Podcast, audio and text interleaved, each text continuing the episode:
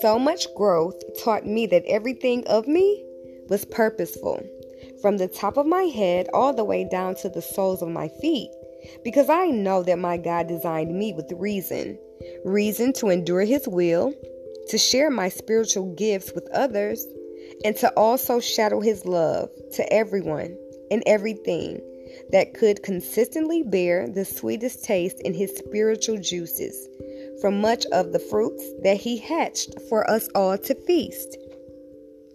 At times, life seems sketchy, but as of now, I realize that my imagination travels far and beyond, day by day.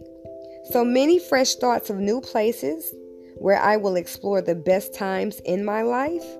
I owe myself because I never knew how moving fast rushed away so many of my days. But now that I know trusting God requires patience, I will appreciate my time and blissfully wait for all of the blessings that God has for me to just increase. All faith, no fear.